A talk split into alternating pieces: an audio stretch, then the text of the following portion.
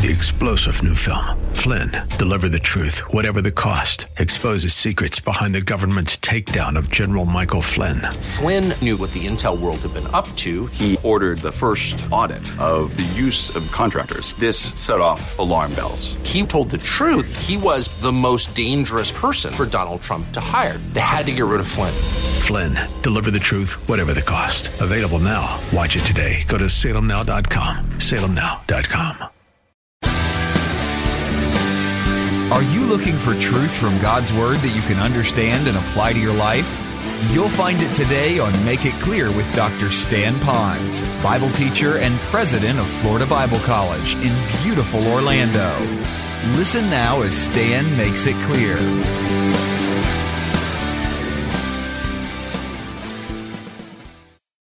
Quickly, the outline is going to be talking about how that when we face Jesus Christ and to alleviate some of those doubts, that we need evidences for our mind. We're not ready yet to put our full, complete faith and confidence in Christ until we really know that He is alive forevermore. He is who He claimed to be, that we really can trust Scripture. So we're going to call it we need evidences. Not everybody does.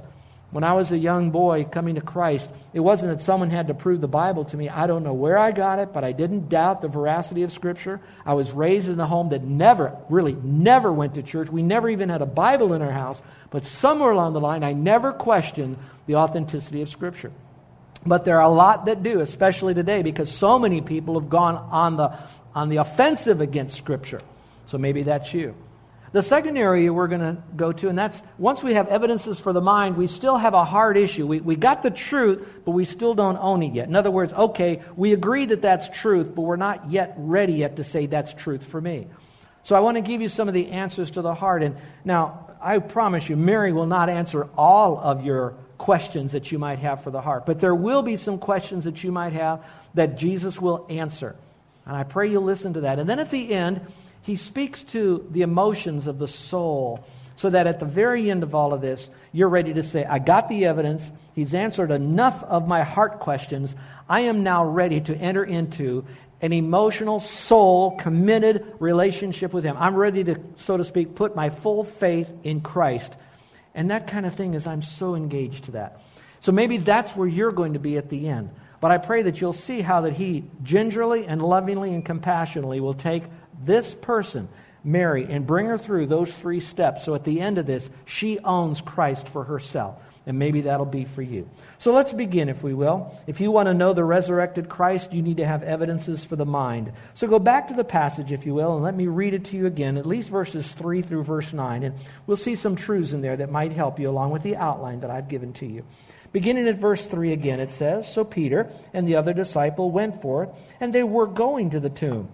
And then the two were running together, and the other disciple ran ahead faster than Peter. And he came to the tomb first, and he stooped, and he looked in, and he saw the linen wrappings that were there. But he didn't go in.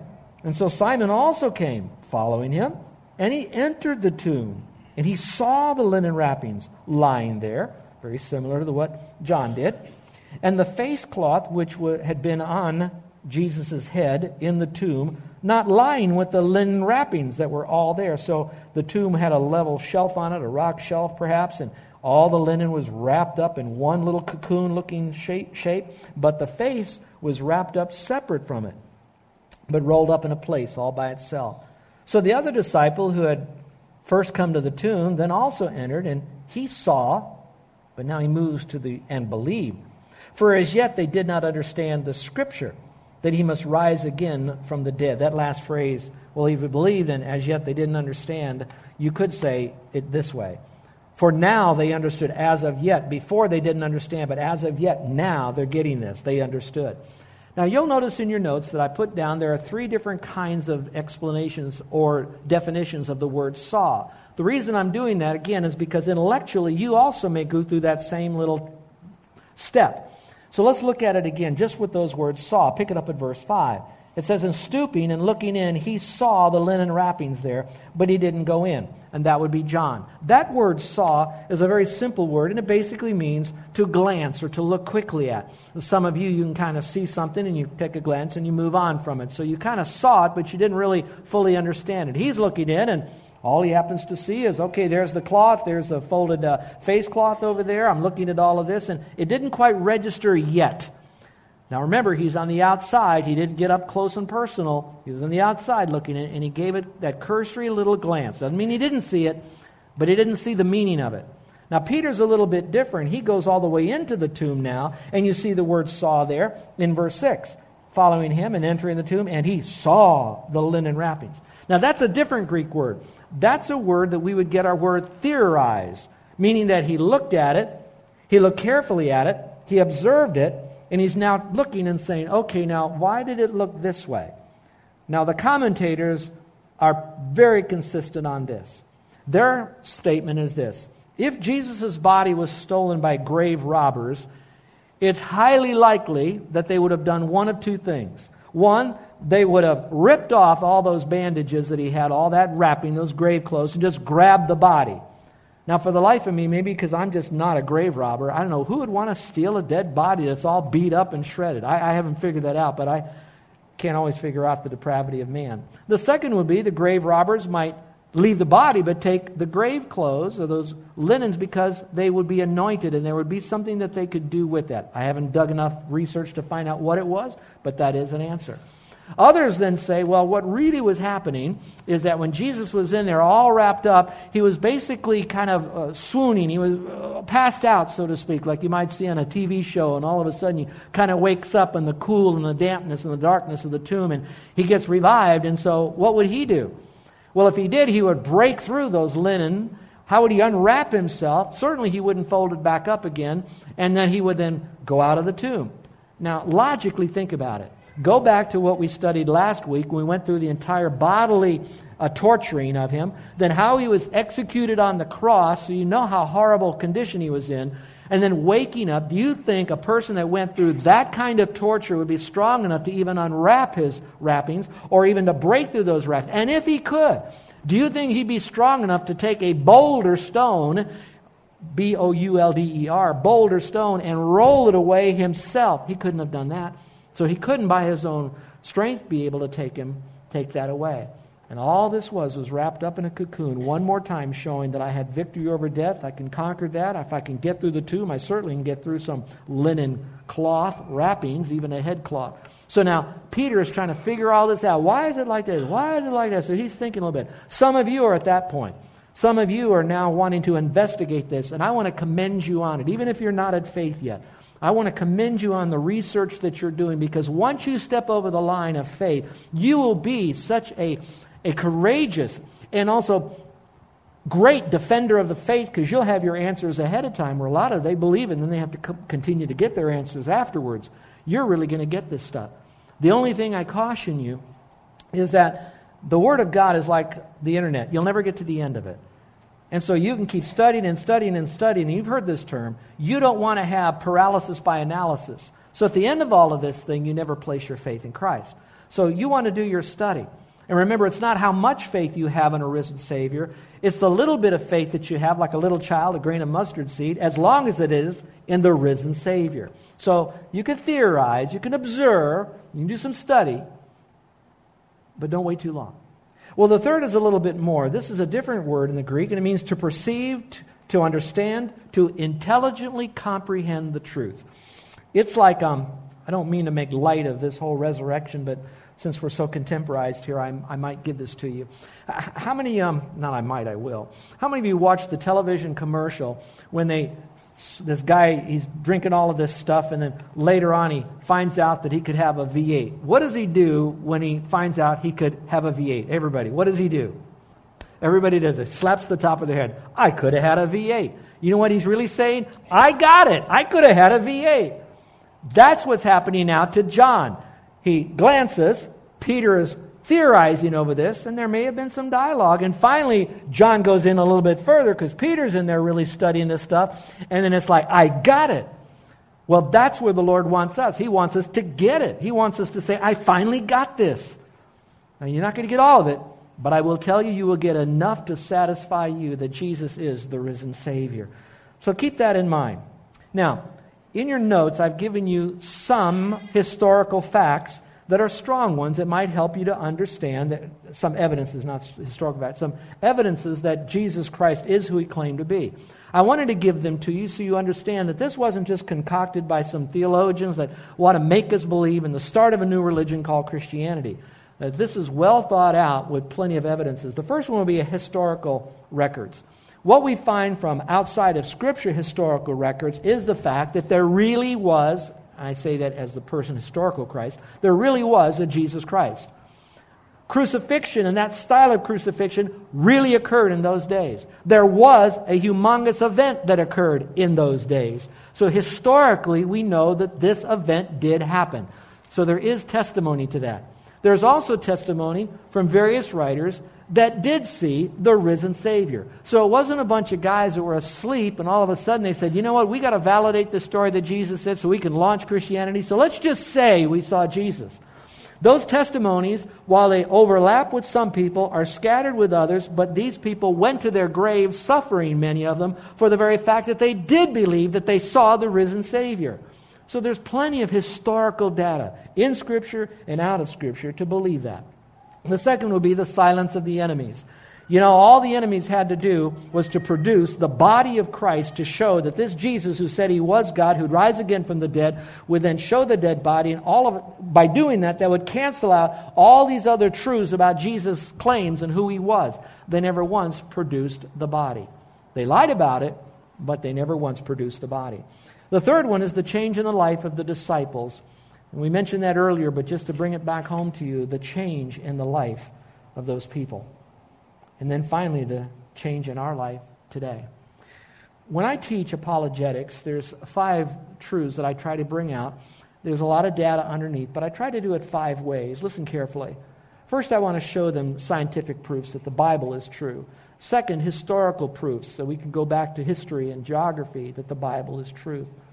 The third way we want to talk about is prophecy that there's plenty of data of Jesus making prophecies in the Old Testament that came true, that nobody could have made them. It had to be so supernatural, and I give you data with that. The fourth way is the longevity and the saleability of the Bible. If this book really was a hoax, and I don't care what late night comedians want to say, what those pseudo intellectuals want to say, those people that are objective students of the Word will say that this book is around today because it is flawless. In fact, when you read on Sundays the New York Times bestsellers, and they always list what are the bestseller books, they never put the Bible on there because the Bible consistently becomes the bestseller book. So, objectively, it has withstood the time. One guy did this so well, and I appreciate it. It said, The Bible is like an anvil. All the critics are like ma- mallets. And you know the mallets that hit the anvil?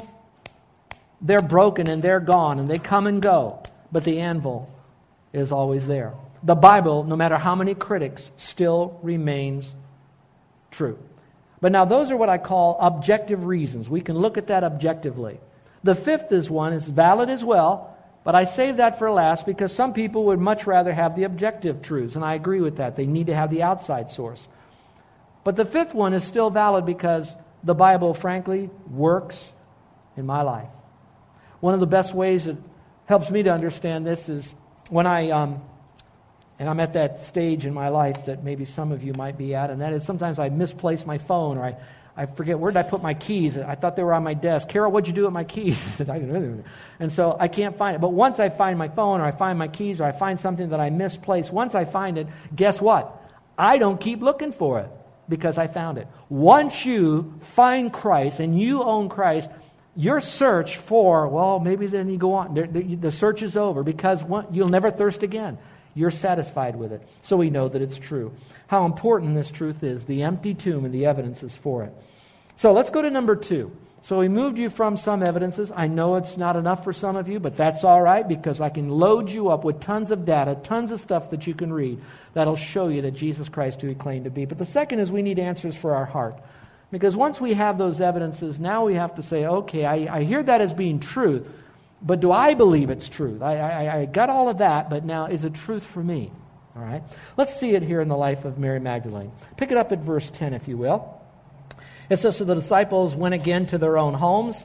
To me, I, am kind of baffled by that a little bit because they've seen the, you know, the empty tomb and all of that. Maybe they went home in belief, but they didn't know well what else to do with it. They might have gone home with a little bit of be, uh, bewilderment, but they, they left to go home. We'll pick, about, we'll pick them up later on. But for right now, go to verse 11. But Mary was standing outside the tomb and she was weeping. And that's where I'm getting the heart. She's emotionally engaging in what's happening. These guys kind of went in there intellectually, they were believing or not believing. They had to kind of sort it all out and study it. But Mary, she was emotionally attaching this. She was weeping.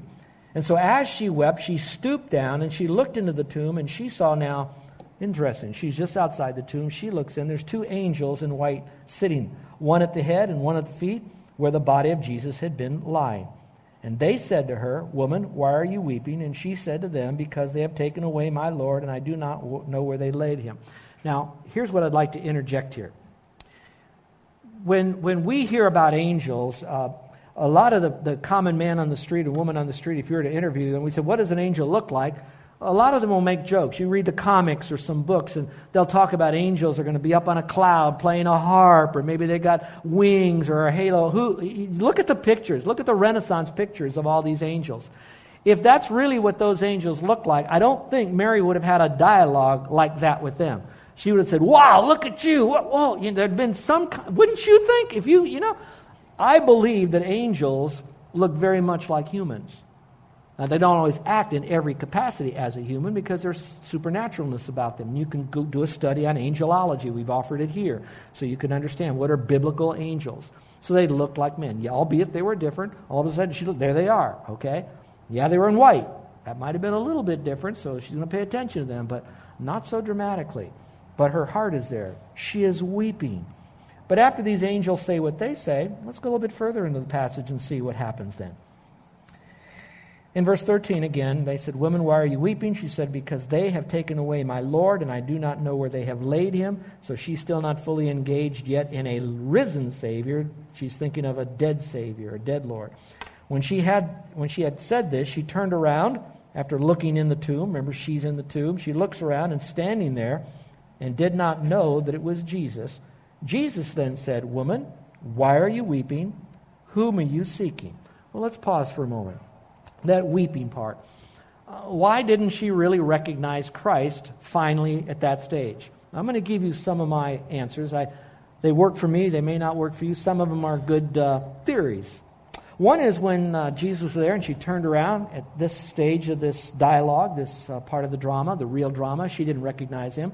Some of you might say, why not? He should have been so shredded and bloodied and dried blood or whatever. It's because when he did come back to life, that wasn't there any longer, except for the nails in his hands and his feet. We know that to be a fact. Now, he hadn't showed those to her, so he might have been standing, you know, with his arms close to his chest or at his side or whatever. So she didn't really recognize. The other, very pragmatically, would be, in, some of you more than others, when you're weeping, your eyes, you can't, you can't see very clearly, and so you don't, you don't focus very well. So she's crying. In the Greek, the word here isn't crying like, I don't want to be dramatic here, but I'm talking about wailing, wailing. Have any of you ever been to a memorial service where they're finally maybe either rolling the body out in the casket to the graveside, and they know that in a few moments that casket is going to go down into the ground, they're going to cover it, never to be risen again? This is like the final moments of a loved one that was above the ground that is now really being, quote, planted in the ground. Have you been where some of the family or loved ones wail so badly that they get out of their seats under the canopy at the cemetery and they are wanting to throw themselves on the casket? Well, Pastor Dennis and I are blessed to be able to be invited to do many memorial services this gives us an absolute wonderful opportunity to share the gospel. I don't care if they're Buddhists or Catholics or atheists or whatever, they will get a clear gospel, compassionate message in the midst of their suffering.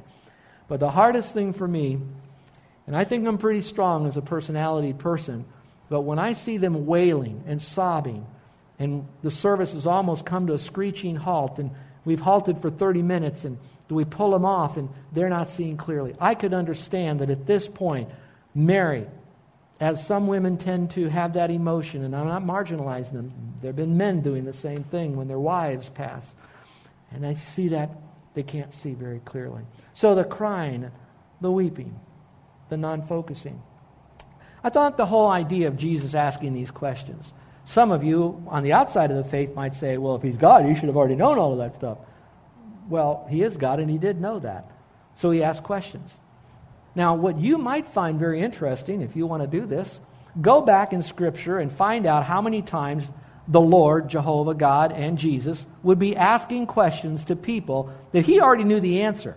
But he did that to cause these people to have to answer that question to go a little bit deeper into who they are so they don't just be low information people. Let me go over just a few. You don't have to turn there, but just listen. Do you remember when um, Adam and Eve um, fell in the garden? And what did the Lord ask? Where are you? Was it the Lord says, Where'd you go, you little bug? You running a rock? He wasn't like that. He knew. How about another time when he asked them where they were and what they did? What happened to them? What was going on? I like when he was quizzing the disciples and he said, Guys, guys, guys, who do you think I am? He knew who he was, obviously. But he was getting them to go a little bit deeper than the surface level of information. And then, how about the blind men? And he looked at these guys when they were yelling out for help to Jesus. He said, What do you want me to do? If anybody that would know what these men needed, it would be Jesus. And what to do, it'd be Jesus. But he asked the question, What do you want me to do? So when he asked the question, Why are you weeping? Why are you crying? Who do you really seek? So maybe it'd be good occasional times to ask yourself some questions. Why am I weeping? Why do I really feel down? Why am I discouraged? Why am I still having questions about who God is? How do I know the Bible's inspired? Why am I still having problems in my marriage? I- instead of shifting blame and instead of everybody else has to defend the situation, pause for a moment and just allow the Lord to ask you the kind of questions that you need to ask and answer yourself to get you to go a little bit deeper and to come to the very truth of the matter. Where are you? To get Adam and Eve to be confronted with their own sin. Who do you say that I am? You are the living Son of God. Getting them to now go public with what they sorted out in their mind. So, whom do you seek? You might be thinking about that. I think about that crying in Martin Luther, the founder of, one of the founders of the Reformation. Um, if anybody would know theology, it would be Martin Luther. I, I enjoy reading him. Don't always agree with everything. He probably don't agree with everything me either, but he's a great guy. One time he was depressed over something, and when I was doing this study, I couldn't find out what he was depressed about, except he was so depressed he was like Mr. Grumpy around the house for a while. Depressed, depressed, depressed, depressed, depressed. So his wife came down one day, and she was wearing all black for a funeral. And so as she came down, Martin was trying to figure out what, what, who died. He forgot who died. He didn't know why. Maybe I should be ready. So he said, who, who died? And she said, God died. And he went ballistic with her. What do you mean God? You should know better. I've been teaching. That's what the article said. And then she said, Well, the way you've been acting, you're acting as if God really died. Is that really true? And so, some of you that might feel these points in your life that you're now going into these fits of issues, maybe the question is Did God die? And I, headwise, no, he hasn't died, but now we move to the heart and say, Well, if he hadn't really died, then why is his heart here so devastated? Uh, maybe he hasn't died, but maybe some of your faith is a little fragile. Okay.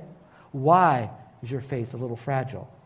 And maybe it's because we've gotten too much immersed in the world and not enough into His Word. I, I, don't know, but dig deeper on those questions of why those things seem to happen.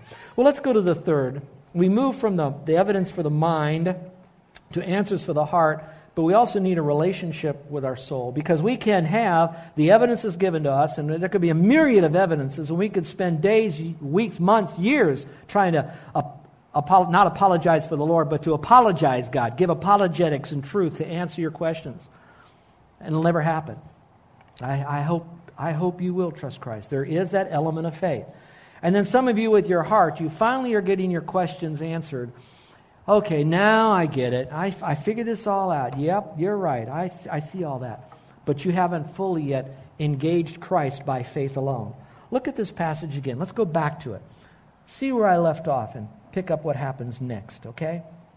So, woman, why are you weeping? And she said, Because they've taken away the Lord, and I don't know where they've laid him. And when she said this, she saw Jesus standing there, and didn't know it was Jesus, and he asked, Why are you weeping? Who are you seeking? Supposing him to be the gardener. Remember, the tomb is in a garden area. So, thinking that the gardener was kind of there to kind of clean up the whole gardening area there where all of these uh, graves might have been and other things, making them look nice. And uh, Dennis and I work with a lot of grave diggers over at uh, Mililani, and uh, they're gardeners over there as well. We have quite a relationship with them. But uh, I sure don't suppose any of them to be Jesus, but that's another story. It says, So she um, said to him, Sir, if they've carried him away, tell me, where, where have you laid him? Maybe as the gardener, you emptied the tomb out, get it ready for the next part. I know, I want to take him, I, I want him. And Jesus said to her, Mary. And she turned and said to him in Hebrew, Rabboni which means teacher. You're listening to Make It Clear with the teaching of Dr. Stan Ponz, founder of Make It Clear Ministries and president of Florida Bible College in beautiful Orlando, Florida. Make It Clear is dedicated to taking the Word of God with clarity into every person's world. It is the support of listeners like you who make the ministry of Make It Clear possible. You can provide your tax deductible gift to Make It Clear online by going to makeitclear.org. Or you can mail your gift to Make It Clear, P.O. Box 607901, Orlando, Florida 32860. Thank you for helping us make it clear. If you would like to have Dr. Ponz speak at your church or event, please send us an email at tellmemore at makeitclear.org. Thank you, and remember to make it clear.